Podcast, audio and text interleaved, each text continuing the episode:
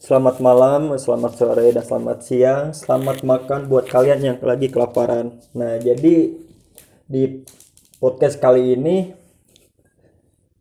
orang merasa seneng banget. Seneng banget karena ini tag pertama kali bareng Abang Bila, Bang Bila.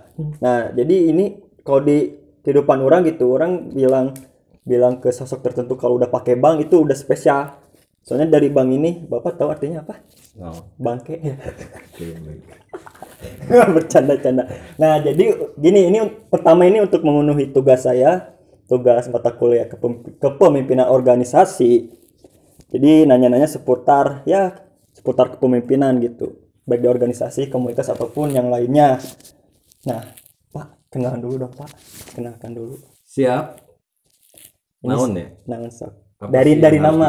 Dari nama biasanya kan dari nama. Nama Nama. nama diberi nama lahir itu ketika lahir diberi nama Bila Rahmat Widya. Widih, mantap. Terus Formal dulu aja, asal sekolah. eh, asal sekolah eh TK di Taman Kanak-kanak Bayangkari. Oh, dari polisi berarti itu. Iya. Siap. SD di SD 13. Kak, SD SD 13 Cicalengka. Hmm, Hmm.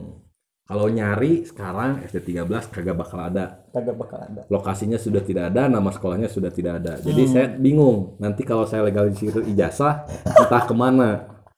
Dan Iya, kayaknya di umur bapak saat ini gak bakal ada kayak gitu deh. benar. Bingung saya kalau mau legalisir. Tapi kayaknya sih kalau legalisir SD kurang diperlukan ya. Iya. Tapi Jangan. Pak itu kepala sekolahnya barangkali masih hidup Pak. Gak tahu tuh. Gak tahu tuh. Udah ke mana kali sekolahnya. Oke oke. Nah, Terus belum selesai nih. ah belum selesai sorry sorry. Masa saya lulusan SD sih? Enggak kan? Kirain saya dari SD. SMP, SMP. di ya pada tahu lah SMP negeri ya. Iya, SMP negeri satu. Calengka. Saya juga di situ. Hmm. Terus SMA di SMA kita tercinta Nah, SMA Ceko Nomor satu di kabupaten. SMA 1 Cicalengka Kabupaten Bandung. Hmm. Terus pernah berkuliah di UPI. Nah ini ini bapak banyak nih kuliahnya nih. Saya tahu pasti banyak tuh. Di- satu aja lah udahlah Universitas Pendidikan Indonesia. Nah, udah aja gitu. Waktu itu bawa jurusan sastra Inggris. sastra Inggris. Oh jago dong bahasa Belandanya. Jago bahasa Belanda, bahasa Perancis, Iya saya tahu. apalagi bahasa Uganda saya tahu. Jadi ini yang orang masakan ini import juga nih. Jadi bapak ini kalau masalah public speaking terus ngobrol tuh enak banget. Struktur bahasanya tertata. Ah, gitu. SPOK banget. Itu yang saya rasa pak gitu. Makanya ngobrol-ngobrol sini deh. Nah terus eh eh kalau ngomongin apa ya bukan latar belakang tapi kayak passion gitu passion hidup Passion. passion passion Passion. passion koreksi pak apa Ada fashion, ada passion ada passion, ada passion. bedanya apa Beda kalau passion itu sabar. oh sabar Nah, siap kalau fashion ya tau lah ya Tahu lah. fashion gitu kan ada Nah. fashion outlet. iya iya Nah. Terus ada passion. Hmm. nah yang saya tahu nih bapak ini pernah fokus itu untuk eh, ber, ber- apa berkecimpung di dunia kesenian nih pak. Apakah emang ini diawali dari kapan nih bisa turun terlibat di dunia kesenian? Gitu pak. Kasih tahu pak. Kalau jujur ya Awal. kalau berbicara pernah terlibat pertama kali atau ber eh, apa eh, terjerumus ke dunia kesenian pertama kali itu ya waktu SD, waktu TK lah. Wah TK udah terlibat oh ya udah Ya terlibat kan Mm-mm. kalau di TK kan ada yang namanya apa? tari-tarian gitu Tari-tari itu kan otomatis. iya iya iya iya iya Iya iya, itu bener kan? seni seni Nah. seni seni Tapi kalau untuk apa mungkin ya? lebih serius kayak kayak oke lah orang serius di sini untuk menjalani ini ke depannya misalnya udah ada Eh. rasa cinta lah gitu minimal Nah, eh, jujur nih, sebetulnya kalau berbicara serius mendalami seni, awalnya bukan saya berangkatnya bukan dari mempelajari seninya, nah apa tuh apa tuh tapi lebih ke apa ya? Eh, kan kalau di teater ada yang namanya tim produksi nih. Mhm. Nah, saya Hmm. lebih, lebih ke, ke ke ke manajemen produksinya. berangkatnya diawali dari belakang panggung berarti ini iya kan Iya. Buat tim produksi berarti itu oke dan itu Enggak, enggak, maksudnya gini, eh, serius mendalaminya. Mm-mm. serius mendalaminya. Tapi kalau berangkat terjunnya saya memang di atas panggung Oh, awalnya tapi serius mendalami adalah ketika berbicara manajemen, manajemen produksi produksinya. Mhm. nah gitu Oke oke. Dan itu di di tahun-tahun kapan tuh? Di masa-masa kapan? pertama eh, kenal dunia panggung Hmm. waktu kelas 3 SMP lah Tiga SMP. kelas 3 SMP awalnya sih eh, biasa lah ya ujian Ya, praktik praktek di apa namanya di mata pelajaran mesin budaya pasti. mata pelajaran bukan tapi Bukan. Oh, bukan. mata pelajaran bahasa Sunda Oh. waktu itu ditugaskan untuk membuat drama bahasa Sunda drama bahasa Sunda ya dan bapak terjun di manajemen produksinya gitu kan di situ. enggak justru saya main di panggung Oh di situ main panggung justru. dan sekaligus sutradara Sekaligus saudara juga. Oke. tapi sih eh, kalau SMP kan bareng-bareng yang ngerjainnya gitu saya Hmm. paling paling ngarahin eh, eh, kapan harus masuk kapan harus keluar ini giliran siapa siapa yang harus memerankan apa Hmm. paling itu aja nggak nggak saudara serius gimana gitu nggak ada perencanaan produksi yang benar-benar gimana Hmm. gitu kan Iya iya. Dan ada nggak kayak momen kepercayaan dari apa ya dari teman-teman untuk bapak ini jadi sosok pemimpin gitu. Kayak timbul bahwa ketika tadi ini kayak pemilihan saudara, pemilihan tim eh, pimpinan produksi bahwa oke nih orang percaya Bang Bila misalnya.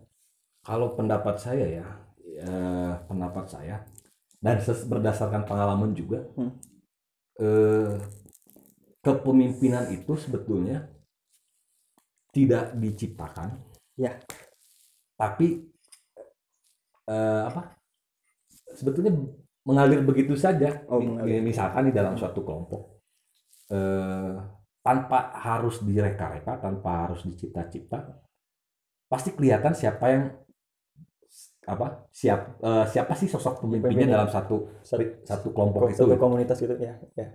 dan tanpa harus lu, lu jadi pemimpin lu jadi ketua tanpa harus begitukan pun kalau sosok kepemimpinannya udah kuat semua orang pasti setuju si, Oh. O- si A itu yang Hmm. jadi pemimpin dan sosok ini pun secara langsung sudah mencerminkan kepemimpinannya gitu karena ya tadi kan adanya apa sih adanya pengakuan nih dari komu- dari komunitasnya itu. Ya bisa jadi Bisa seperti jadi. itu. Nah makanya gini pak pertanyaan saya ini apakah pem- pemimpin ini dia tercipta dari dari kondisi tertentu situasi tertentu?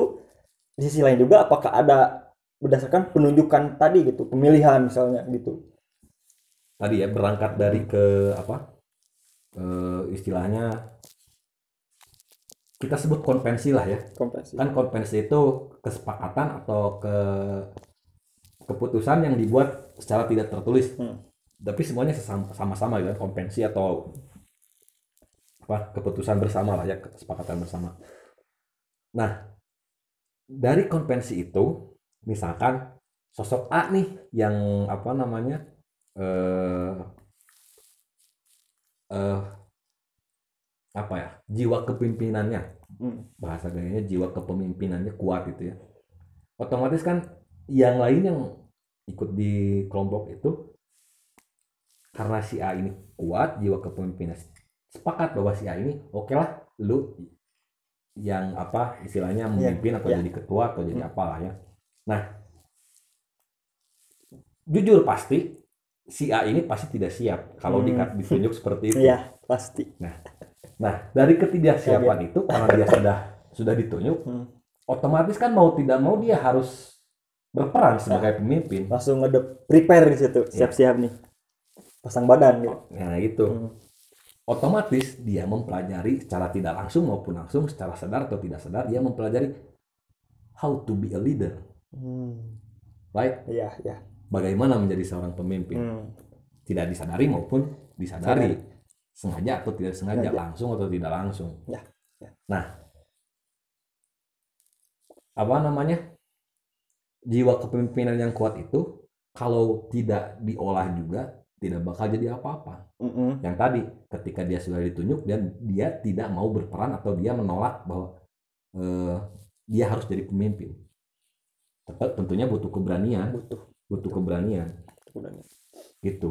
Iya iya nah eh kalau saya pribadi ini ya tahu bapak itu eh, memimpin organisasi teater langka dan sekaligus perintisnya juga nih. Nah bisa terjun di apa sih di teater langka ini dan menciptakan organisasi berdasarkan kesenian apakah emang dari dasarnya oke ada niat seni gitu? Atau atau bapak nih ada informasi yang belum saya tahu nih bahwa pernah mengurus organisasi tertentu misalnya?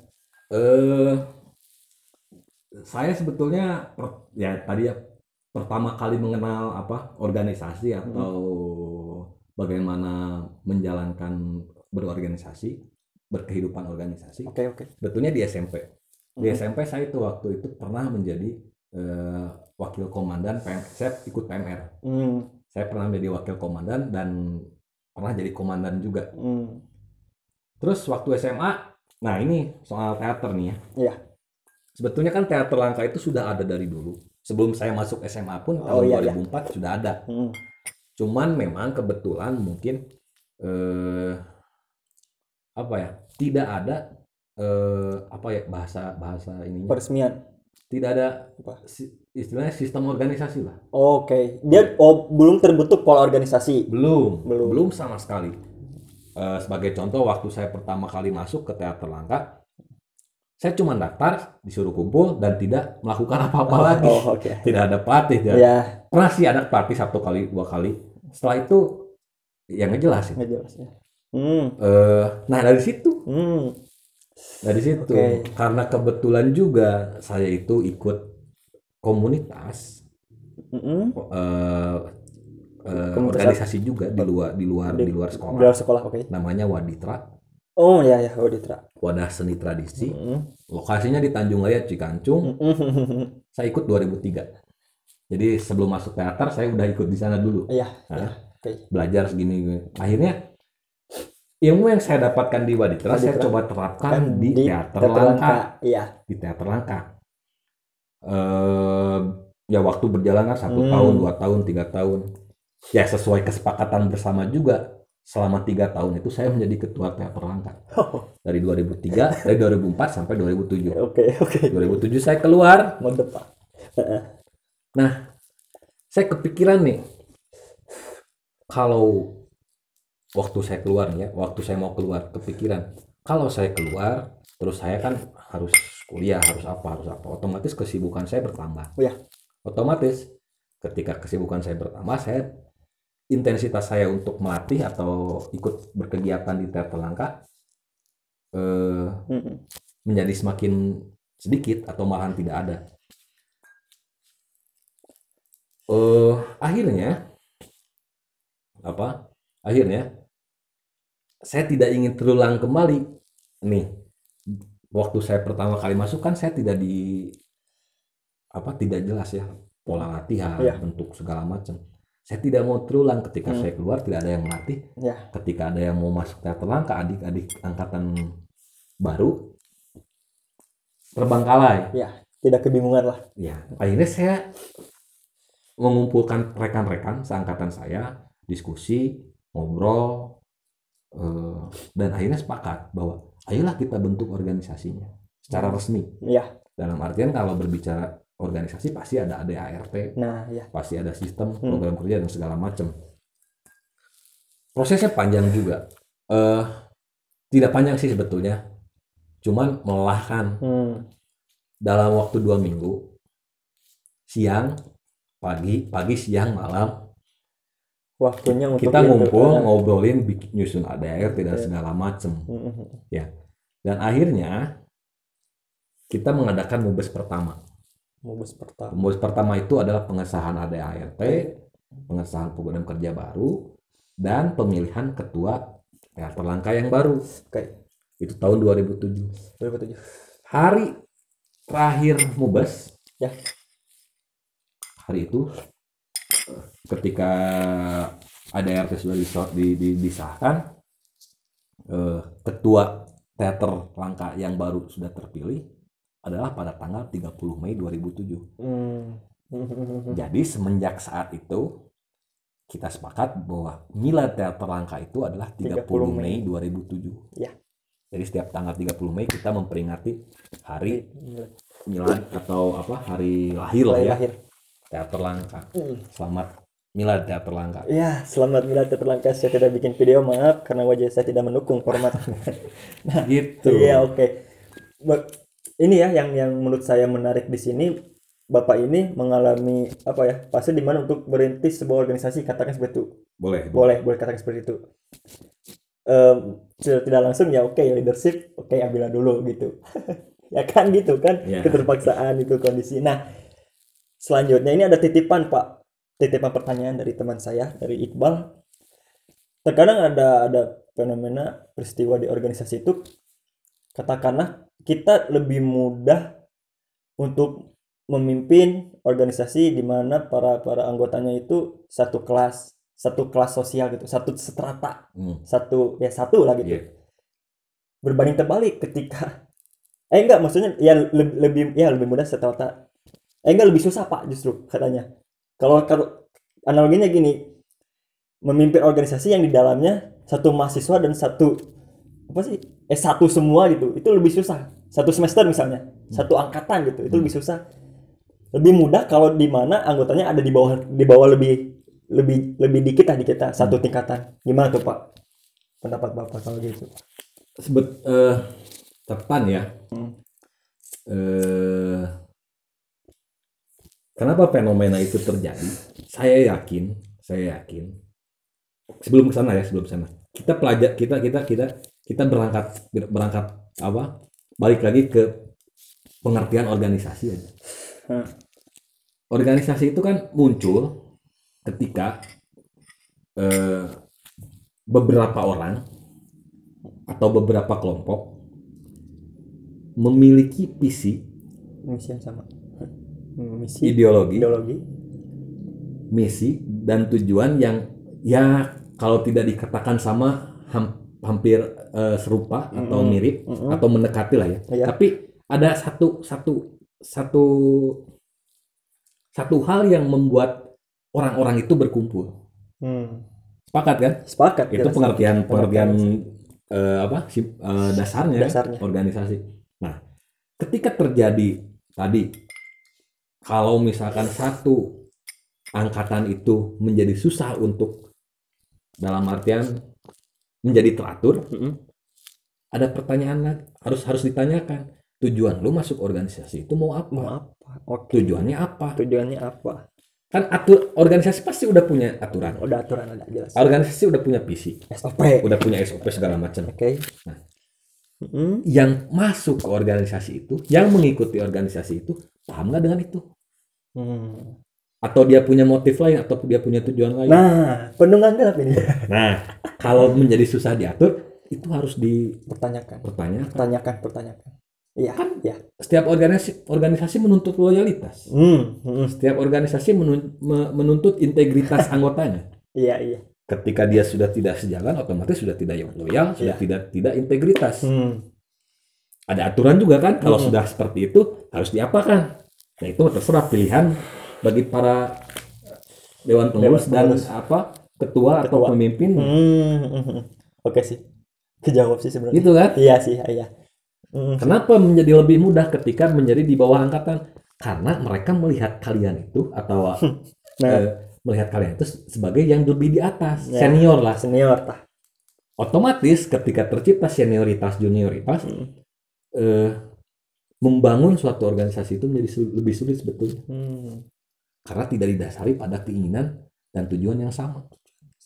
Iya iya. Karena tapi didasari pada ya kalau kalau bahasa ekstrimnya ada intimidasi di situ. Hmm. betul nggak? Iya sih kerasa. Ada, ada proses bullying di situ. Nah pasti. Pasti. Menarik itu sih menarik, kalau iya. menurut saya. Iya iya iya. Oke oke. Kejawab sih kejawab. Nah next nih. Eh kalau ngomongin pemimpin yang ideal dan saya pernah mendengar nih kutipan dari bapak bahwa sisi lain emang pemimpin harus bisa dikatakan baik dan benar atau jahat atau tidak gitu. Paham nggak pak? Bahwa untuk menjadi pemimpin ini kadang anda tidak butuh pencitraan gitu. Selama itu benar dan apa sih baik untuk organisasi ke depannya kenapa enggak gitu. Gini eh apa ya? Eh ini sedikit lebih dalam ya lebih, lebih dalam artian eh, apa ya istilahnya? Kalau berbicara sua- seorang pemimpin Mm-mm. kan yang dilihat bukan hanya hitam dan putih. dan putih. Ya itu. Bala Kela ada laba-laba tadi itu lah itu Baik, udah dari warna bisnya lanjut eh, ada hitam dan putih. Oke. Eh tapi di antara hitam dan putih itu kan pasti ada abu-abu. Hmm, hmm, hmm.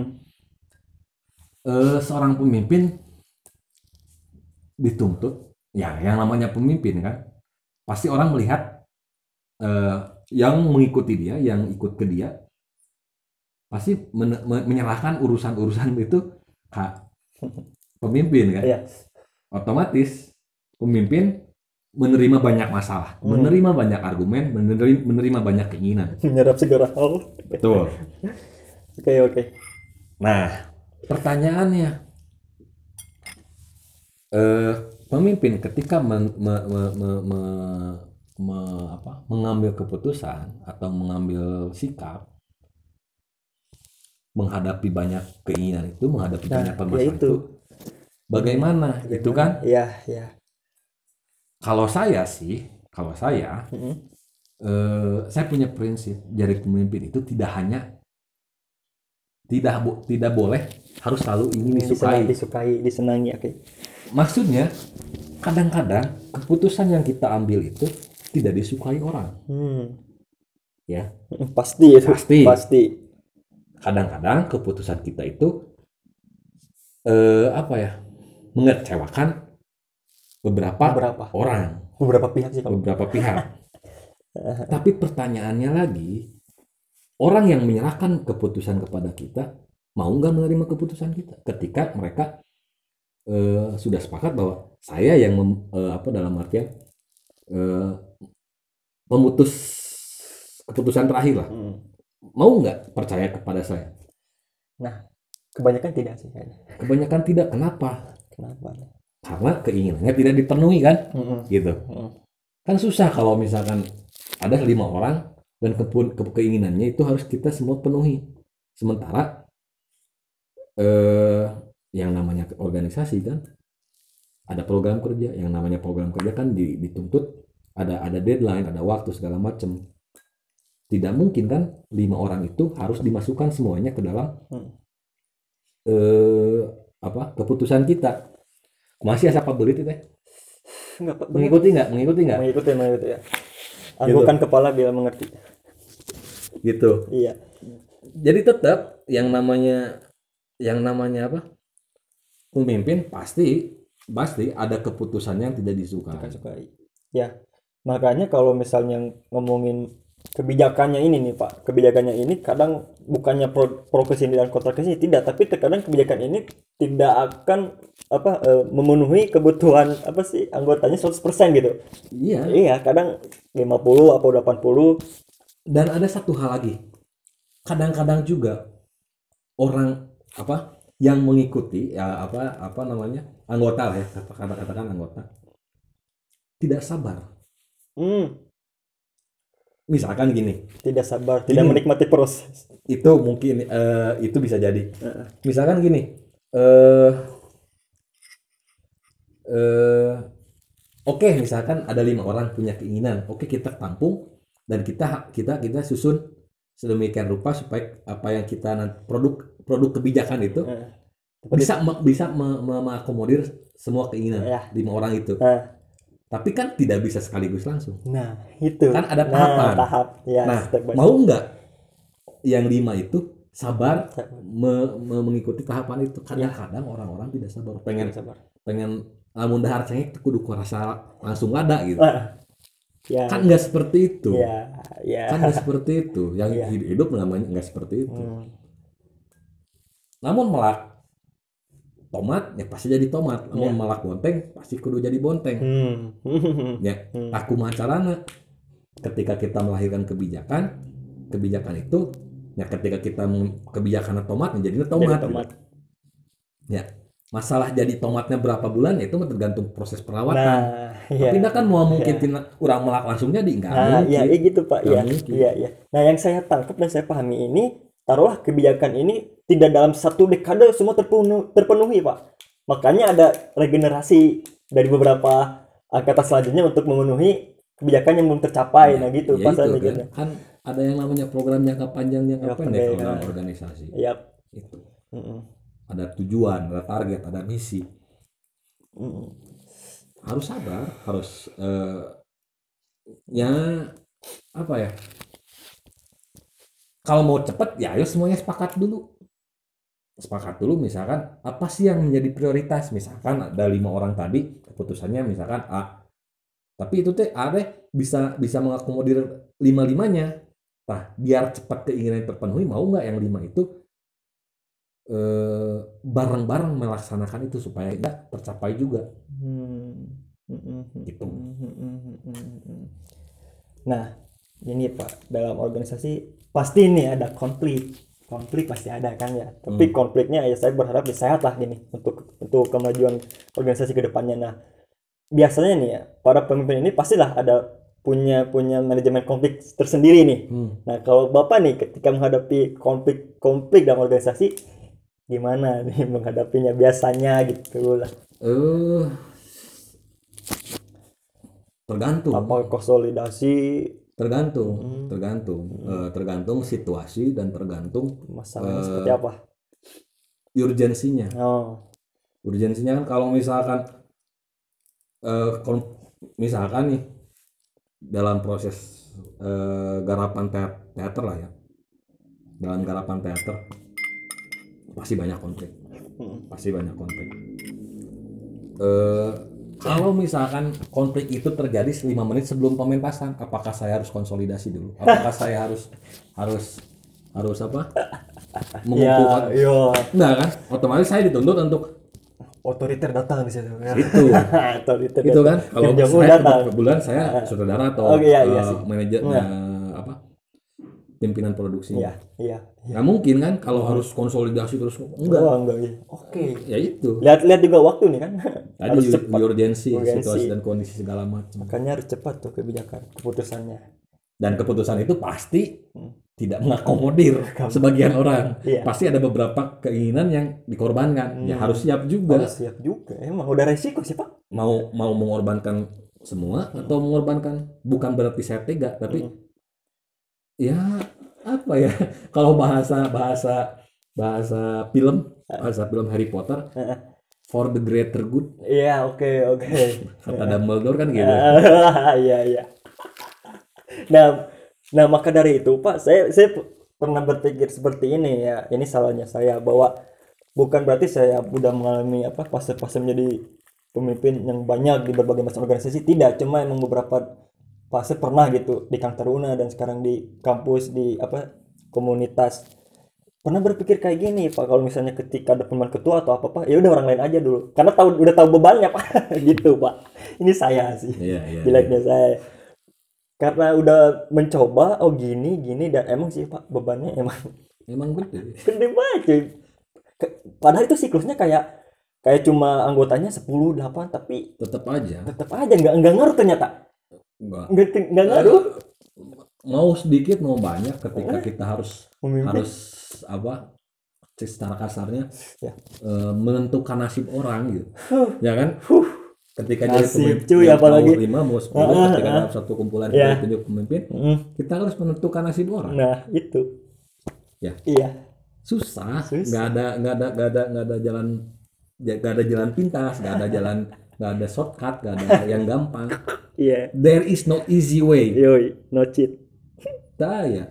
Kayaknya daya. Makanya kalau disebutkan berat ya berat. Ya, berat. Eh, secara psikis berat. Hmm. tapi itu juga justru eh, tentang menolong kita. Di suatu di suatu waktu ketika Suatu kita waktu. menemukan suatu kondisi yang memang Nah. hak sulit ya. dan kita harus menentukan sikap secara cepat cepat Hmm, tepat. Tepat. Proses-proses yang tadi yang Hmm. kita alami itu bisa membantu. Nah itu Pak, makanya yang ini yang saya rasakan gitu ketika kebetulan jadi eh, apa ya memimpin gitu. Ada satu sisi di mana eh, masalah konflik datang secara tiba-tiba dan itu banyak. Tiga ragam misalnya empat ragam. Hmm. bayangin dalam satu kurun waktu. Betul. Betul. Itu yang ini sih manusia biasa nggak mungkin bisa gitu. Menurut, menurut saya gitu pak. Ya kalau yang tidak terbiasa nggak tidak terbiasa bisa. itu bakal shock banget. Makanya kan kata saya tadi eh pemimpin itu dipilih secara natural Hmm, secara alami. Muncul secara alami ya sifat kepemimpinan itu jiwa kepemimpinan.